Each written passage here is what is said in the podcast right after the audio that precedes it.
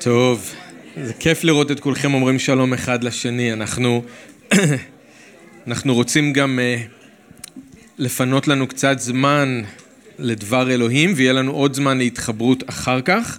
אבל זה באמת מאוד מרגש שאנחנו כמשפחה יכולים לחגוג דברים כאלה, כמו הבת מצווה, וגם uh, לשמוח בשמחת ההורים והמשפחה. אז אנחנו היום uh, מתחילים, הנה חיי יוסף, אני רואה יופי שקופית עם הפירמידות.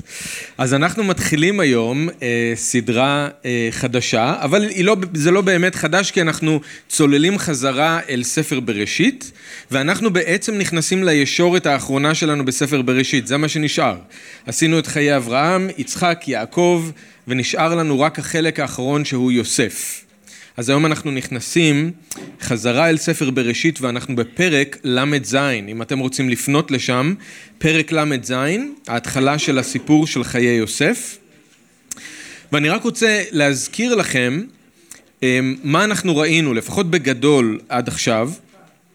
אנחנו מדברים על ה... זה הסיפור של הברכה של אלוהים, ההבטחה של ברית אברהם וכל הברכות שכלולות בתוך הברית הזאת, ואז איך אלוהים מתגלה לאברהם, ואיך הוא מבטיח לו את מה שהוא מבטיח לו, ואז ליצחק וליעקב ולצאצאים.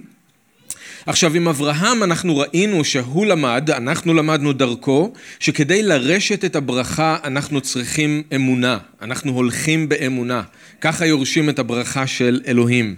אין מישהו אחר כמו אברהם שמלמד אותנו מה זה להתהלך באמונה.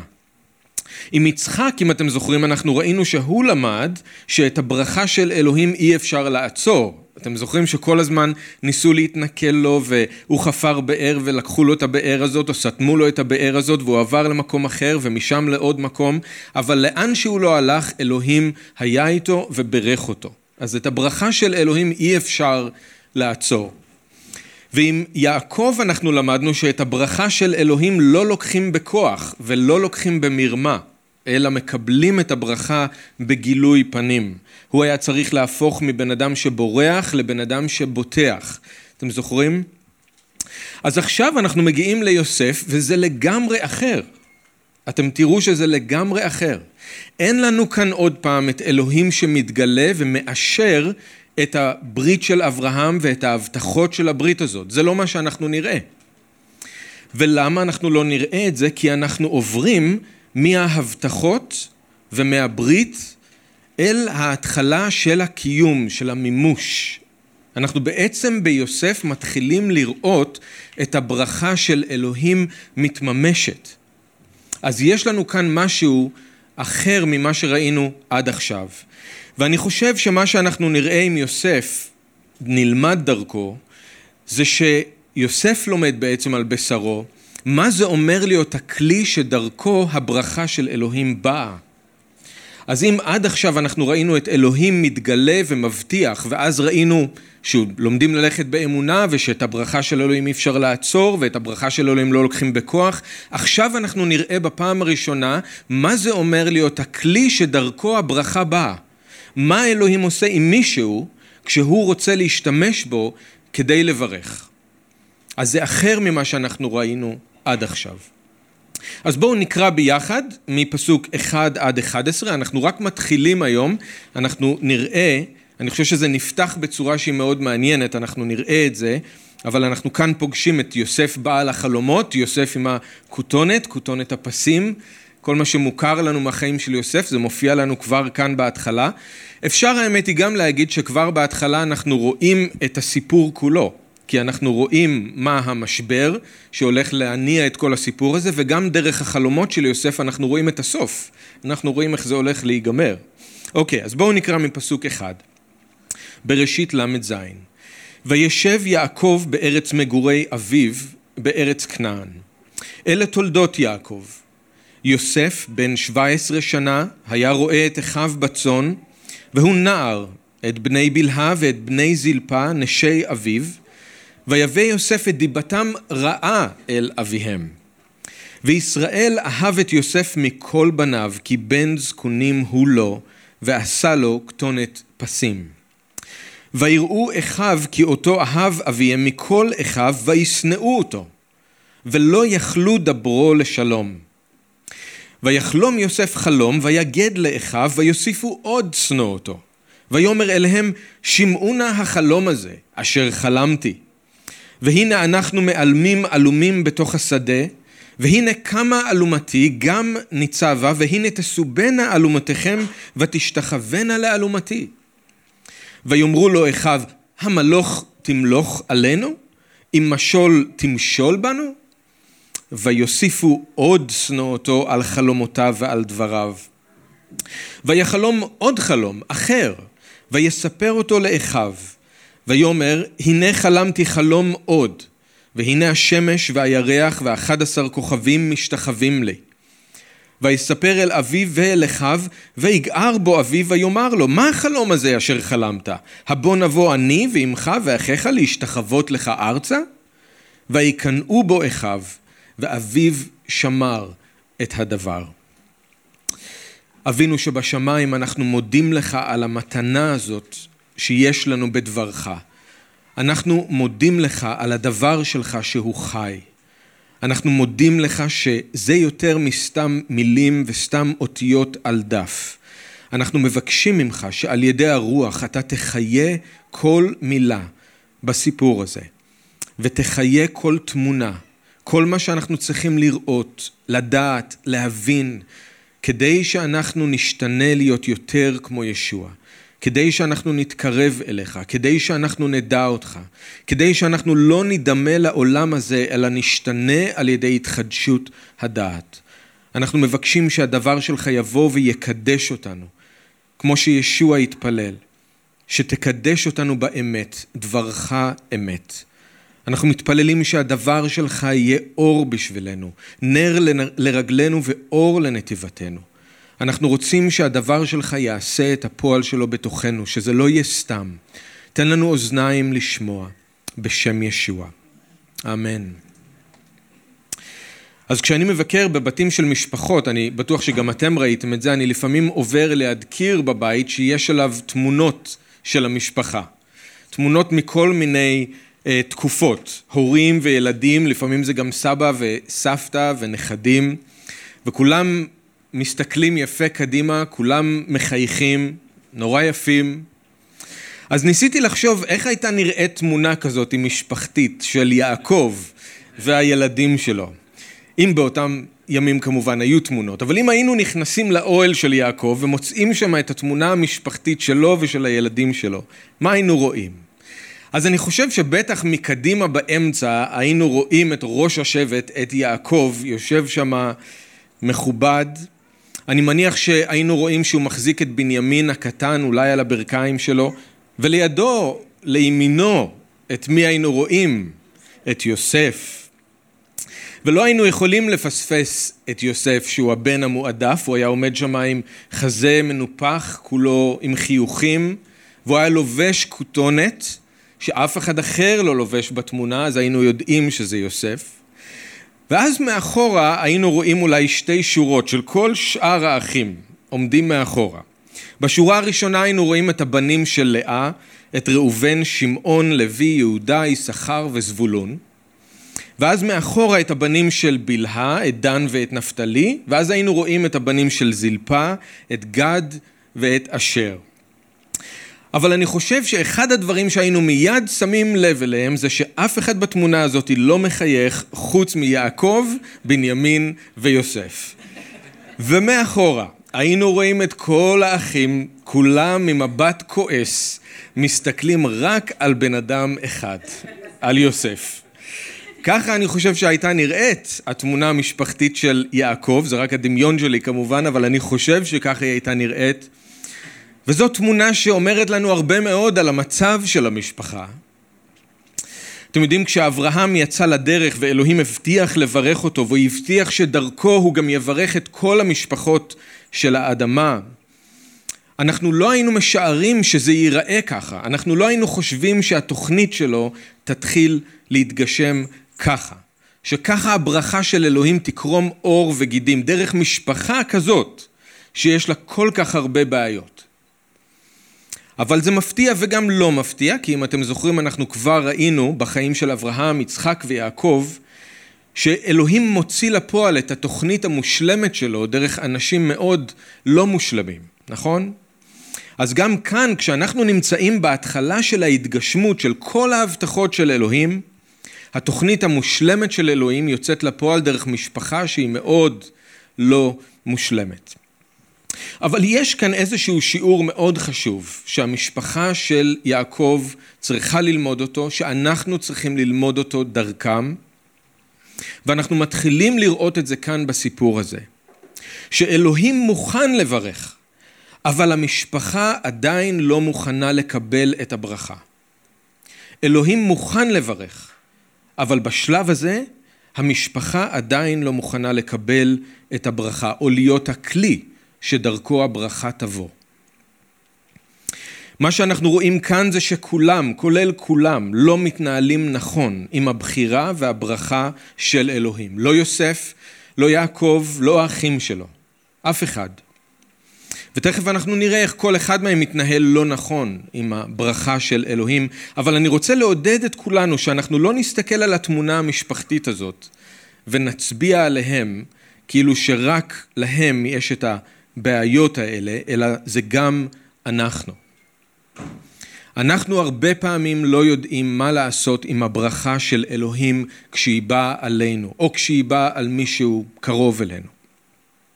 ואם אלוהים לא ישנה אותנו מבפנים, אז גם בידיים שלנו הברכה שלו יכולה להפוך לקללה, כמו שהיה יכול לקרות עם המשפחה הזאת של יעקב. אנחנו כל כך רוצים שאלוהים יברך, אנחנו רוצים שהוא ירומם אותנו, אנחנו רוצים שהוא יבחר בנו, אנחנו רוצים שהוא יעשה משהו מיוחד דרכנו, אבל נניח והוא היה עושה את זה, נניח וזה היה קורה, מה נעשה עם זה כשזה יגיע? אם הוא יברך אותנו, אנחנו נדע להתנהל עם זה נכון? זה לא יעלה לנו לראש? לא יגרום לנו לגאווה? ואם הוא יחליט לברך דווקא את זה שיושב בכיסא שלידי, האם זה יעורר בי קנאה או שאני אוכל לשמוח? אני רוצה לדעת איפה הברכה כל הזמן. אלוהים שואל אותי, האם אתה מוכן לקבל אותה? מה יקרה אם אני אתן לך אותה? זה הטבע שלנו, מה שקורה במשפחה הזאת, התמונה המשפחתית הזאת זה ראי, לנו, זה הטבע שלנו. הטבע שלנו זה לתת יחס מועדף לאנשים מסוימים. או אם קיבלנו יחס מועדף, זה הטבע שלנו להתנשא על אחרים ולהתגאות במה שקיבלנו. ואם לא קיבלנו יחס מועדף, אז זה הטבע שלנו לשנוא ולקנא במי שכן קיבל יחס מיוחד.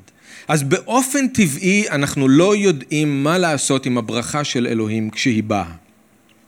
אז הסיפור הזה מראה לנו גם את הרצון של אלוהים לברך, התוכנית שלו לברך, אבל גם את הצורך של אלוהים לצרוף את האנשים שדרכם הוא רוצה להביא את הברכה. כתוב לנו על יוסף בתהילים, תהילים קה 19, יכול להיות שאנחנו נחזור לזה עוד בסדרה הזאת כמה פעמים, אתם לא צריכים לפנות לשם, אבל כתוב עד עת בו דברו, עד שמה שאלוהים הבטיח יתקיים, עד עת בו דברו, אמרת אדוני צרפת הוא, הדבר של אלוהים צרף אותו. יוסף היה צריך לעבור צריפת אש לפני שהברכה תוכל לבוא דרכו. אלוהים רוצה לברך אותנו ולהשתמש בנו, אבל לפני שהוא שם בידיים שלנו את הברכה, הוא צריך לוודא שבידיים שלנו הברכה לא תהפוך לקללה, שלא נפגע בעצמנו ולא באחרים. אז אלוהים מוכן לברך, המשפחה עדיין לא מוכנה לקבל את הברכה. בואו נסתכל על מה קורה כשהברכה נמצאת בידיים של אנשים שעדיין לא מוכנים להיות כלים של ברכה. אז בואו נראה מה קורה כשהברכה היא בידיים של יעקב. כשהברכה היא בידיים של יעקב, אנחנו רואים שהיא הופכת להיות כלי דווקא לפילוג בתוך המשפחה. בפסוק שלוש וארבע כתוב לנו שישראל, זה יעקב, הוא אהב את יוסף מכל בניו, כי בן זקונים הוא לו, ועשה לו כתונת פסים. ויראו אחיו כי אותו אהב אביהם מכל אחיו וישנאו אותו ולא יכלו דברו לשלום. אז יעקב אהב את יוסף יותר מכולם, אולי רק כי הוא היה בן זקונים שלו, הבכור של רחל, האישה שהוא הכי אהב, אבל אולי גם כי הוא ראה בו משהו מיוחד, ובצדק. באמת היה משהו מיוחד ביוסף, ואנחנו נראה את זה עוד בסדרה למרות שהוא היה כל כך צעיר. מה שלא תהיה הסיבה, יעקב אהב את יוסף יותר מכולם והוא רצה שכולם ידעו את זה.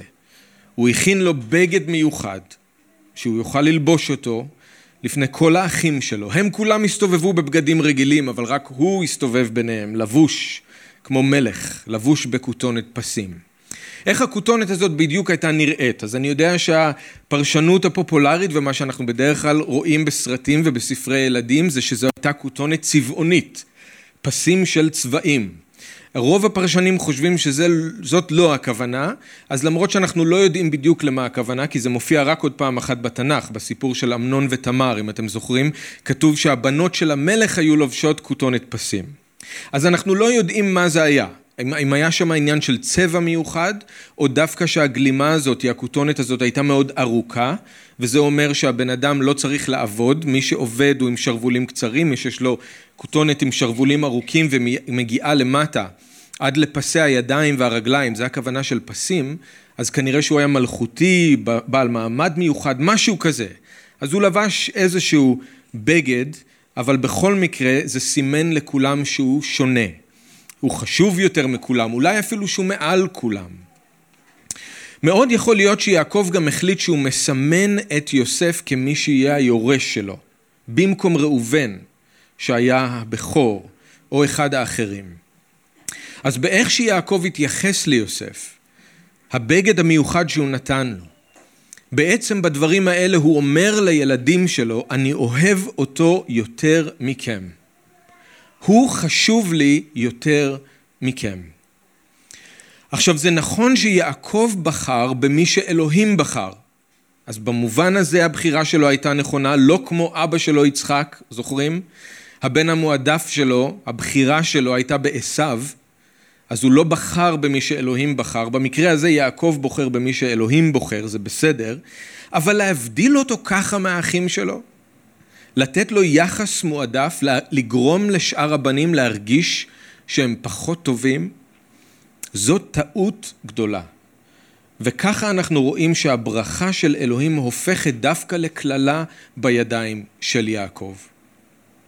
במקום שיעקב יטפח אהבה בין הילדים שלו, שהוא יעזור להם לתמוך אחד בשני, הוא מכניס פילוג אל תוך הבית, והוא מכין את הקרקע לשנאה ולריב שיהיו ביניהם.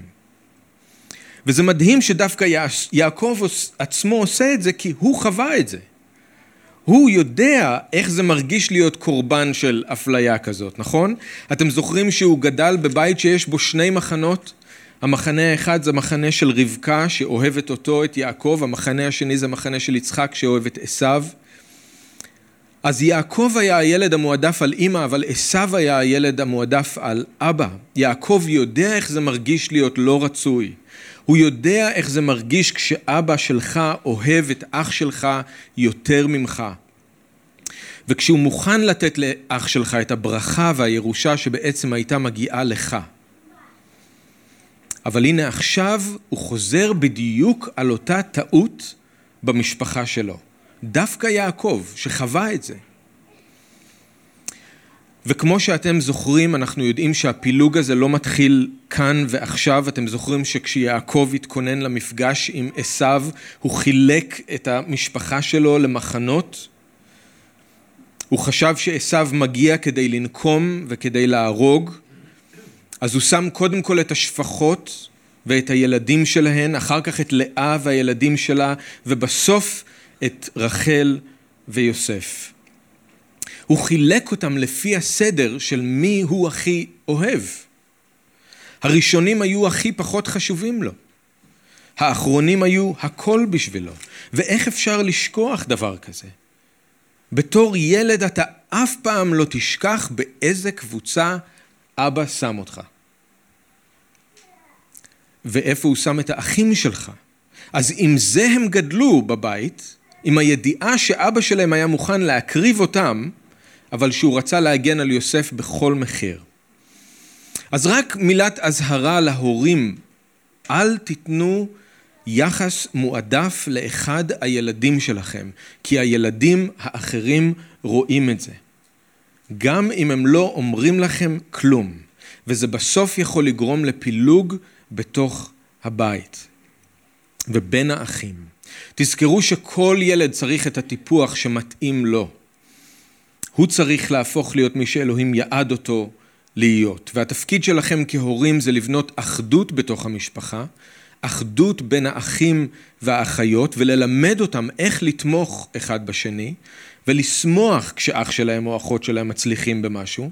זה התפקיד שלכם. אז אנחנו רואים שיעקב לא מוכן לקבל את הברכה של אלוהים, ובידיים שלו הברכה הופכת להיות כלי לפילוג בתוך הבית. אנחנו נראה, זה מאוד מעניין, ש, שיעקב עובר שינוי. כל הדמויות בסיפור הזה, כולם עוברות שינוי. יעקב עובר שינוי בסוף, ואנחנו נראה את השינוי הזה דווקא כשהוא מברך את הילדים שלו לפני שהוא מת. כי שם אנחנו דווקא נראה שהוא מזהה שאלוהים רוצה לרומם את יהודה מעל כל האחים שלו, ולא את יוסף.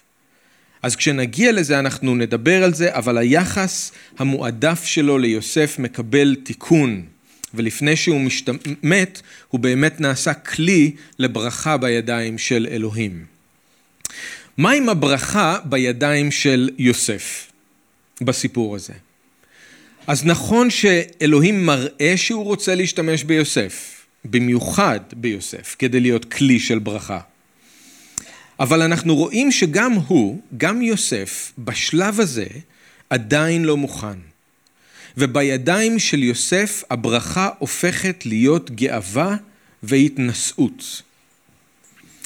עכשיו צריך להגיד שיוסף הוא לא דמות שלילית, יש כאלה שרוצים להגיד שיוסף הוא דמות שלילית, הוא לא דמות שלילית. הכתובים לא מציגים אותו כדמות שלילית, הוא מאוד חיובי ואנחנו נראה כמה האישיות שלו היא מיוחדת, כמה הוא חכם, איך הוא נאמן לאלוהים בכל מצב, אבל כאן הוא בתחילת הדרך, הוא בן 17, הוא עם חזה נפוח. עכשיו נערים בני 17, תסלחו לי אם אתם בני 17, אבל נערים בני 17 הם גם ככה עם חזה נפוח והם בטוחים שהם יודעים הכל ואף אחד לא יכול להגיד להם כלום אבל אצל יוסף זה על סטרואידים. הוא, הוא כבר יודע, הוא כבר רגיל לקבל יחס מועדף מאבא שלו. הוא רגיל להתהלך בין האחים שלו כשהוא לבוש אחרת מהם עם כותונת שמבדילה אותו מהם. אז הוא לא היה צריך הרבה פה. ואז שני החלומות האלה באים אליו מאלוהים, זה נכון, אבל שני החלומות האלה באים אליו וזה בכלל גורם לו להרגיש שהוא יותר מיוחד מכולם. אנחנו אולי רואים את היהירות שלו כבר בפסוק 2, כשכתוב שהוא היה רואה את הצאן ביחד עם האחים שלו, עם דן ונפתלי וגד ואשר, הבנים של בלהה וזלפה. כתוב שהוא הביא את דיבתם רעה אל אביהם. אז במילים אחרות הוא הלשין עליהם שהם חיפפו בעבודה. זה מה שקרה. עכשיו, זה לא שאבא שלו לא היה צריך לדעת מה קורה שם, אם הם לא עשו את העבודה, הוא היה צריך לדעת שהם לא עושים את העבודה כמו שצריך, אבל זה בעייתי שזה בא מיוסף. הוא האח הקטן שלהם. הוא רק בן 17, אבל הוא מתנהג כאילו שהוא מנהל העבודה שלהם. אז זה שהוא הרגיש שהוא יכול להלשין עליהם, מראה אולי שהיה לו קצת יותר מדי ביטחון עצמי, והוא אולי שכח את המקום שלו בתוך המשפחה. ואז חוץ מהמעמד המיוחד שכבר יש ליוסף, הוא עכשיו חולם חלומות. אז בפסוק חמש יש לנו סיכום של מה שקרה.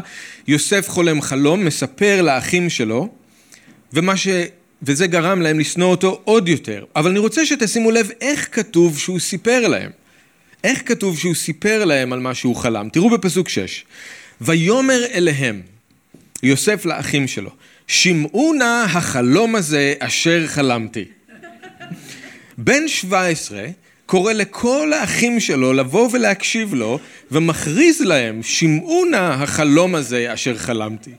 מי אומר למי שמעו נא? אנחנו רואים בכתובים מי אומר למי שמעו נא. משה אומר ללוויים, שמעו נא בני לוי. שאול אומר, המלך, שאול המלך אומר לעבדים שלו, שמעו נא בני ימיני. ישעיה הנביא אומר את זה לעם, שמעו נא בית דוד. ואז יוסף עומד כאן מול כל האחים שלו, והוא אומר להם, שמעו נא, שמעו נא את החלום הזה אשר חלמתי. והם גם ככה שונאים אותו. הברכה של אלוהים, זה ברור, עולה ליוסף לראש. נכון שאלוהים גילה לו דבר גדול לגבי עצמו ולגבי העתיד, אבל במקום לשמור את הדבר, כמו שאבא שלו עשה, כמו שכתוב שמרים עשתה כשהמלאך התגלה אליה, יוסף עומד ומכריז בקולי קולות לאחים שלו, שמעו נא את החלום הזה אשר חלמתי. עכשיו, מילא אם החלום הזה היה איכשהו גם מחמיא להם. מילא. אבל מה הוא מספר להם שהוא ראה? והנה אנחנו מעלמים עלומים בתוך השדה, והנה קמה אלומתי, וגם ניצבה, והנה תסובנה אלומתיכם, ותשתחוונה לאלומתי. הוא לחלוטין לא מודע לעצמו, אני חושב, בשלב הזה, ולמצב. כולם אוספים בשדה שמה את החיטה לערימות, והנה פתאום הערימה שלו מתייצבת באמצע, כל הערימות שלהם משתחוות לו. והוא חושב שזה נהדר לספר להם דבר כזה. האחים שלו מסתכלים על אח שלהם הקטן, בן 17, שעומד שם מולם לבוש בכותונת של מלך, שגם ככה חושב את עצמו למשהו מיוחד, ועכשיו הוא מספר להם איך הוא ראה אותם משתחווים לו. הם כועסים, הם צוחקים לו בפנים, הם שונאים אותו אפילו עוד יותר, ככה כתוב לנו, על חלומותיו ועל דבריו. עכשיו, יוסף לא לומד מהפעם הראשונה, הוא עושה את זה שוב. הוא חולם עוד חלום, ושוב הוא קורא לכולם לשמוע מה הוא חלם, והפעם אפילו אבא שלו שם אומר, אבא, אני רוצה שהפעם אתה לא תחמיץ את זה. זה חשוב כי גם אתה בחלום.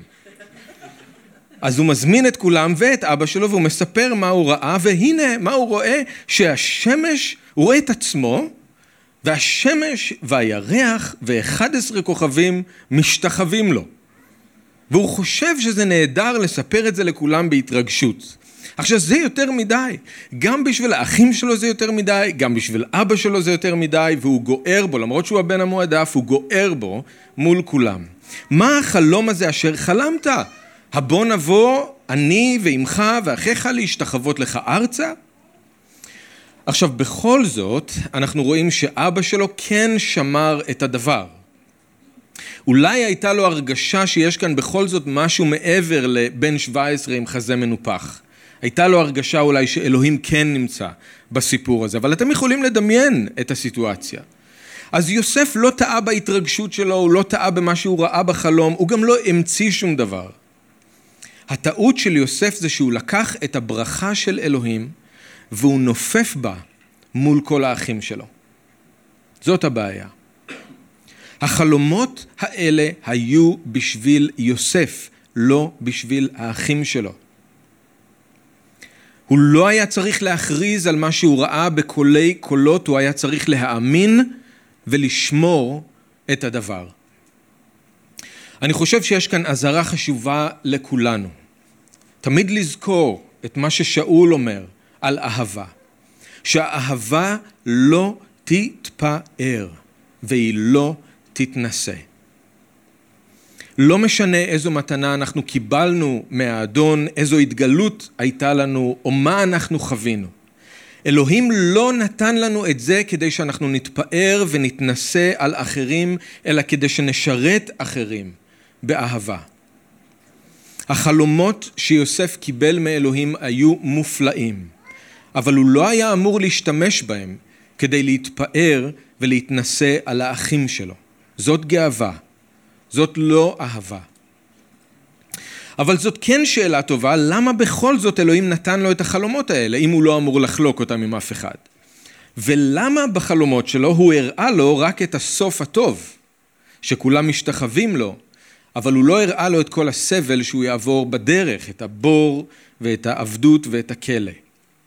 אז הפרשן מת'יו הנרי מציע משהו שבהקשר הזה אני חושב שהוא מאוד נכון. הוא אומר שהחלומות האלה היו הדרך של אלוהים להכין את יוסף מראש לקראת הסבל והצרות שהוא עתיד לעבור.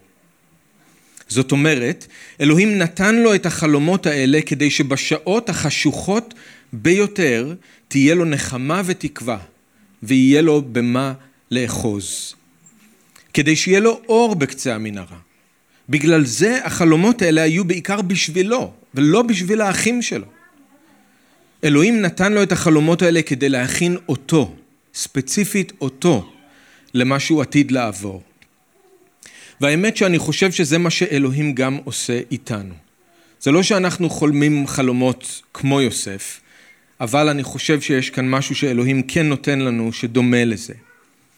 תחשבו על זה, אם לא נראה לכם שזאת הסיבה, אם לא נראה לכם שזאת הסיבה שאלוהים נותן לנו את הנבואות וההבטחות שיש לנו בדבר אלוהים על הכבוד שאנחנו עתידים לרשת ביחד עם ישוע. על היום שבו סוף סוף לא יהיה יותר חטא, או צער, או כאב, או מוות, על היום שבו ישוע יחזור כדי לחדש את הבריאה ולמלוך כאן בארץ ואנחנו איתו, על הרגע הזה שבו הוא יניח את העטרת הזאת על הראש שלנו. אלה החלומות שאלוהים נותן לנו, לנו. אלה החלומות שאלוהים נותן לנו, חלומות על שמיים חדשים וארץ חדשה אשר צדק ישכון בם. חלומות שבהם אנחנו יכולים לראות את עצמנו מפוארים בכבוד וזוהרים ככוכבים בשמיים. לא כדי שאנחנו ננופף בזה בגאווה לפני לא מאמינים, אלא כדי שנשמור את הדבר ונחכה לו. כדי שנוכל להחזיק מעמד גם כשהחושך יהיה גדול מאוד. כדי שתהיה לנו תקווה ברגעים הכי קשים. בגלל זה אלוהים נותן לנו את החלומות האלה, את ההצצות האלה אל תוך העתיד, כדי להכין אותנו, כדי לנחם אותנו, כמו שהוא עשה גם עם יוסף. ורק להגיד שזו טעות גדולה אם אנחנו לא חושבים על הדברים האלה לעיתים קרובות, אם אנחנו לא חולמים את החלומות האלה, כי אלוהים רוצה שנחלום את החלומות האלה. זה חלומות שהוא נותן לנו, שאמורים לעורר בנו תקווה ולהכין אותנו. זו טעות להתעלם מהם. זה טעות לחשוב שאין לזה משמעות. יש לזה משמעות גדולה מאוד. וביום שאתם תצטרכו את זה, זה יהיה שם בשבילכם. בגלל זה אלוהים נותן לכם את זה. תחלמו את החלומות האלה, שבסוף יתגשמו אז החלומות שיוסף חלם באמת היו מאלוהים. יוסף באמת נבחר להיות מישהו מיוחד, שאלוהים בסוף השתמש בו לברך את המשפחה ולברך אפילו את מצרים והארצות מסביב. בגלל זה אנחנו נראה את ההבטחות מתחילות להתגשם. אבל עכשיו, כרגע, יוסף עדיין לא מוכן. אלוהים מוכן לברך, אבל יוסף עדיין לא מוכן לקבל את הברכה. יש לו יותר מדי גאווה. החזה שלו עדיין נפוח מדי, האגו גדול מדי. כדי שאלוהים יוכל להשתמש בו, יוסף יצטרך לעבור עשרים שנה של צריפות אש. דרך אגב, מקביל לאבא שלו, שהיה צריך לעבור עשרים שנה של צריפות אש אצל לבן. עשרים שנה של צריפות אש, של מבחני אמונה ומבחני אופי, כעבד וכאסיר במצרים. הברכה תגיע, החלומות כן יתגשמו, אבל זה ייקח עוד קצת זמן. כי בינתיים הברכה של אלוהים בידיים של יוסף הופכת לגאווה ולהתנשאות. הוא לא יודע עדיין מה לעשות עם זה. אני כן רוצה להגיד משהו לגבי הגיל של יוסף, כי זה מודגש כאן. אלוהים מתגלה אליו כשהוא רק בן 17. אז אני רוצה לעודד אותנו לזכור את זה, שאלוהים יכול להתחיל לפעול בחיים של הנערים והנערות שבינינו. ואני רוצה לעודד אתכם להתפלל בשביל הנערים והנערות, הנוער שבינינו. אין שום חוק שאומר שאלוהים מתחיל להתגלות למישהו רק מגיל עשרים ומעלה. אין כזה דבר. איכשהו העולם אומר לנוער, תחיה את החיים שלך עכשיו, זה לא זמן להיות רציני, זה כבד מדי, זה עוד יגיע בעתיד, אם אתה תרצה ללכת עם אלוהים כמו שצריך, זה יגיע. או כמו ביהדות, שאומרים שרק בגיל 40 ומשהו אפשר להתחיל להתקדם באמת ולהבין באמת. אלוהים מתגלה כאן למישהו בן 17. בן 17. אז אנחנו צריכים לזכור את זה ולהתפלל שאלוהים ישפוך את הרוח שלו על הנערים והנערות שבקרבנו. והורים, תזכירו את זה לנערים ולנערות. אם יש לכם ילדים שהם בני נוער, בנות נוער, תזכירו להם את זה. זה שקר שצריך לחכות לגיל מסוים כדי שאלוהים יתגלה או יתחיל לפעול. אוקיי, מה עם האחים? האם הם מוכנים לברכה של אלוהים אולי? ראינו שיעקב לא, ראינו שיוסף לא, מה עם האחים? לא מוכנים. אולי הם במיוחד לא מוכנים. כי בידיים של האחים אנחנו רואים שהברכה של אלוהים הופכת לשנאה וקנאה. עוד לפני שיוסף חולם חלום אחד, אנחנו רואים בפסוק 4 שהאחים כבר שונאים אותו רק בגלל היחס המועדף שהוא מקבל. הם כל כך שנאו אותו ולא יכלו לסבול אותו שהם אפילו לא יכלו להגיד לו שלום. אבל אז החלומות של יוסף והנאום שמעו נא שלו לא בדיוק עזר למצב, אלא שפך עוד דלק על המדורה הזאת של השנאה שכבר הייתה שם, וזה רק הלך והתגבר. כתוב בהתחלה וישנאו אותו, ואחר כך כתוב ויוסיפו עוד שנוא אותו. ואז המלוך תמלוך עלינו, אם השול תמשול בנו, ויוסיפו עוד שנוא אותו על חלומותיו ועל דבריו, ובסוף כתוב ויקנאו בו אחיו. במקום שהברכה של אלוהים דרך יוסף תביא שמחה למשפחה, הברכה בידיים של האחים הפכה למקור של שנאה וקנאה, וכמו שנראה בשבוע הבא גם למעשים נוראיים שנובעים מזה. אז גם האחים לא היו מוכנים לקבל את הברכה. אלוהים בוחר לרומם את יוסף והם רוצים לרמוס אותו. אז הם גם יצטרכו לעבור שינוי וזה יהיה ארוך וזה יהיה כואב, אבל זה יקרה. כל האחים יעברו שינוי ובסוף אנחנו נראה שהם יכירו בחטא שלהם ויקבלו את הברכה של אלוהים דרך האח הקטן שלהם יוסף.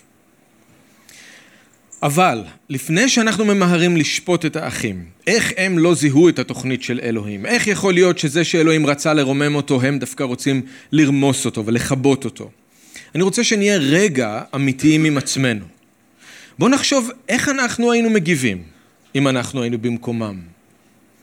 איך אנחנו היינו מגיבים אם אנחנו היינו במקומם? כמה קל היה לנו לשמוח שאלוהים בוחר באח הקטן והמפונק שלנו, שגם ככה חושב שהוא מי יודע מה, להיות זה שדרכו הברכה תבוא.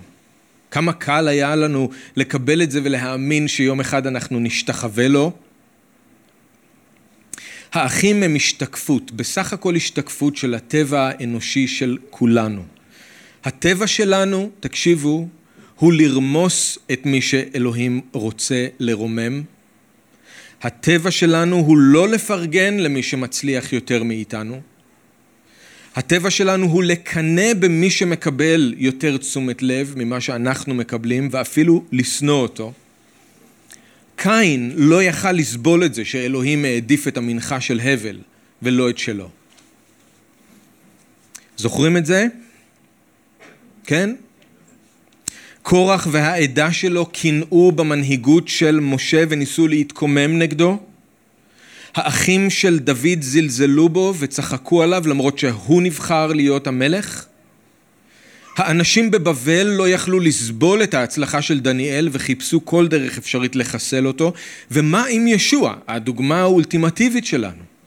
הפרושים, הסופרים, האנשים בעיר נצרת אפילו האחים שלו, המשפחה שלו, כולם זלזלו בו, בסוף גם הרגו אותו, והם לא יכלו לראות שזה השורש שאלוהים מצמיח מגזע אה, ישי, שזה הנביא שגדול ממשה שכולם חיכו לו.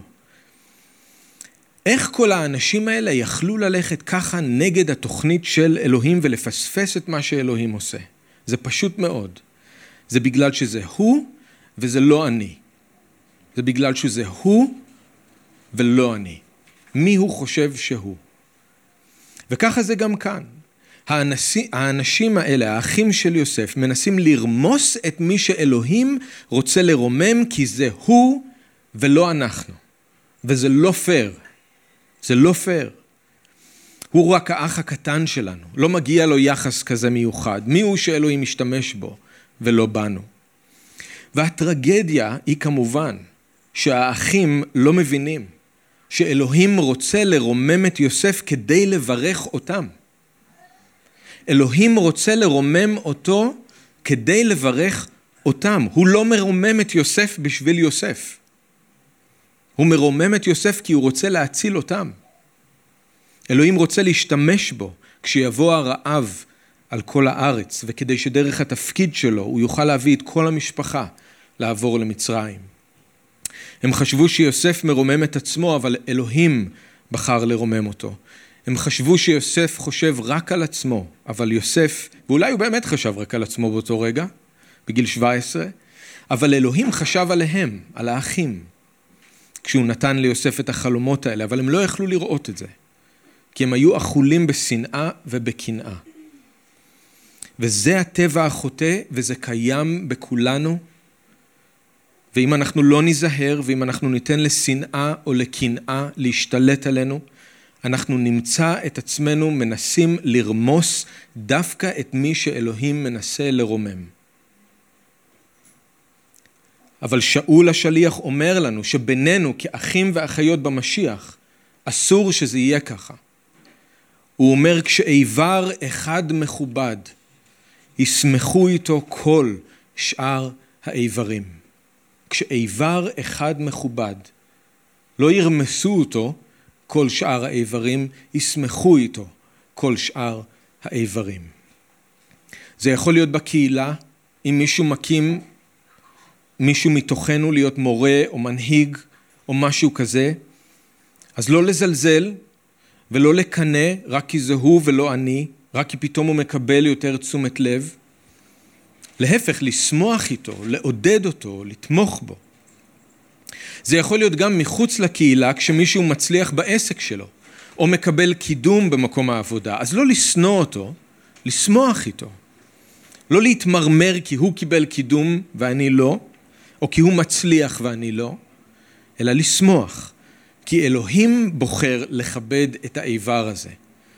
ובגלל שאלוהים בוחר לכבד את האיבר הזה, כל הגוף זוכה לכבוד, וישוע זוכה לכבוד. אז אנחנו מסיימים כאן עם התמונה הראשונית הזאת של המשפחה של יעקב, של יוסף ושל האחים שלו. בינתיים זו תמונה עצובה של משפחה לא מתפקדת. אלוהים מוכן לברך, אבל אנחנו רואים שאין אף אחד במשפחה שמוכן לקבל את הברכה ויודע מה לעשות איתה. אז אלוהים רוצה לברך, הוא מראה את התוכנית שלו, אבל הוא אומר, אתם לא מוכנים, אני לא יכול עכשיו עדיין להשתמש בכם, כי הברכה תהפוך לקללה בידיים שלכם. אבל זאת, זאת גם התחלה של תהליך, שבו כולם השתנו, כדי שבסופו של דבר אלוהים כן יוכל להשתמש בהם כדי לברך. החלומות כן יתגשמו, הברכה כן תבוא. אבל יש לנו עוד דרך לעשות. אז אנחנו בשבוע הבא נמשיך עם הסיפור הזה. ומישהו פעם אמר שקנאה היא חומר הגלם שממנו עשוי רצח. אנחנו נראה את זה בשבוע הבא, איך כל הקנאה והשנאה והריב שקיים כאן מתפתחים למעשים, ואפילו לניסיון לרצוח. אז אנחנו עוד לא במקום שאנחנו יוצאים אל המרחב ורואים את כולם משתנים, יש לנו עוד דרך לעשות, אבל זה תהליך חשוב וטוב שמתחיל אה, כאן בסיפור הזה. אמן? נתפלל ביחד. אבא יקר, אנחנו רוצים להודות לך שאתה נאמן להראות לנו את עצמנו כפי שאנחנו באמת, ונאמן להדריך אותנו בדרך לפי הרצון שלך. ואנחנו רוצים, אדון, להיות כלים של ברכה בידיים שלך, אנחנו רוצים להיות מוכנים לקבל את הברכה ויודעים מה לעשות עם הברכה. אנחנו לא רוצים שהברכה תעלה לנו לראש, אנחנו לא רוצים שזה יהפוך להיות גאווה, אנחנו לא רוצים שזה ייתן מקום לשנאה וקנאה בינינו, אנחנו רוצים לדעת איך להתנהל נכון עם הבחירה שלך והברכה שלך כשהיא תבוא. אנחנו רוצים שאתה בסופו של דבר תקבל כבוד מכולנו וממה שאתה עושה בחיים שלנו. אז תמשיך להטמיע בנו את מה ששמענו, תמשיך לתת לזה למלא אותנו במשך השבוע. אנחנו רוצים להשתנות לפי מה ששמענו, לא להיות כאלה שרק שומעים, אלא כאלה שעושים בפועל. אז אנחנו מודים לך ומברכים אותך בשם ישוע. אמן.